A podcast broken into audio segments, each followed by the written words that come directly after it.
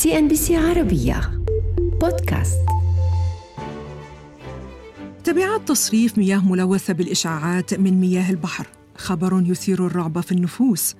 لكن هذا الإجراء تقوم به اليابان من محطة فوكوشيما النووية التي تعرضت لتسونامي في العام 2011 ألحق بها ضررا كبيرا. لكن وباعتبار أن اليابان تتمتع بسمعة معروفة في مجال المحافظة على البيئة وحماية صحة مواطنيها. فهل هذا يعني أن مخاطر هذا الإجراء الياباني ستكون محدودة؟ بحسب التقارير الحكومية فإن شركة تيبكو وهي الشركة المشغلة للمحطة قد عملت على تصفية المياه لإزالة أكثر من 60 مادة مشعة. لكن مع ذلك لن تكون المياه خالية تماما من الإشعاع لأنها ستظل تحتوي على التريتيوم والكربون 14 وهما من النظائر المشعة للهيدروجين والكربون التي لا يمكن إزالتها بسهولة من الماء. بيد أن بعض الخبراء يعتقدون أنها لا تمثل خطرا ما لم تستهلك بكميات كبيرة إذ تنبعث منها مستويات منخفضة جدا من الإشعاع كما جاء على لسان الشركة بأن المياه ستصفى قبل تصريفها لإزالة كل المواد المشعة باستثناء التريتيوم وسوف تسكب تلك المياه في المحيط قبالة الساحل الشمالي الشرقي لليابان بمعدل أقصى يبلغ 500 ألف لتر يومياً وبعملية قد تستغرق 30 عاماً للانتهاء من كامل الكمية المخزنة. وبالعودة لمادة التريتيوم. التي يعتبر العلم أن الطاقة الصادرة عن تحللها تعتبر ضعيفة فهي تمتص في الماء بسرعة كبيرة.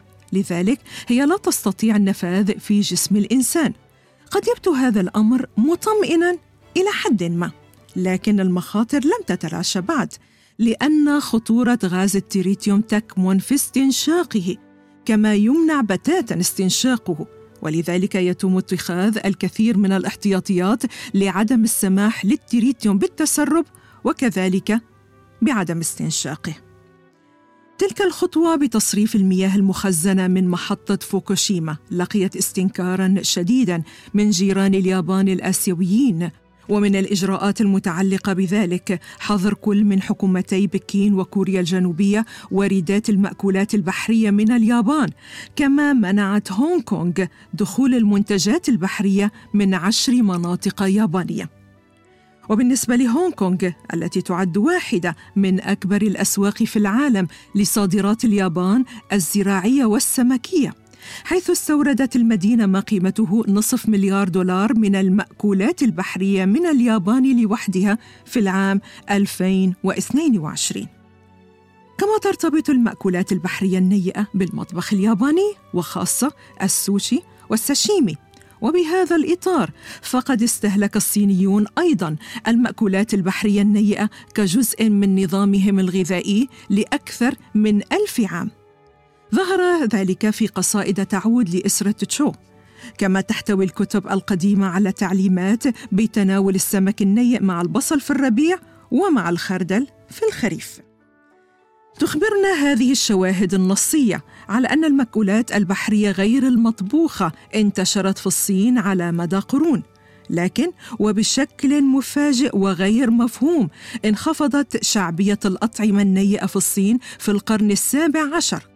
وتبرر المراجع ذلك بإدخال مكونات جديدة من قبل الإسبان والبرتغاليين مثل الفلفل الأحمر والفول السوداني وهو الأمر الذي أدى إلى نهضة الطهي في الصين مع خلق نكهات متعددة وكانت المأكولات البحرية النيئة واحدة من ضحايا هذا الاتجاه الغذائي الجديد. وعليه ومع زيادة المخاوف حول ارتفاع مستويات الإشعاع بالمأكولات البحرية بعد تصريف مياه فوكوشيما. يبدو أن هناك تحولا جذريا قد يطرأ على موائد الصينيين والكوريين وغيرهم وستظهر بدائل جديدة تدعمها المخاوف من التلوثات الإشعاعية من كل ما يأتي من مياه المحيط الهادئ. وربما لا يكون تقليل استهلاكنا للأطعمة البحرية فكرة سيئة. من أجل صحتنا وصحة محيطات العالم. CNBC عربية. بودكاست.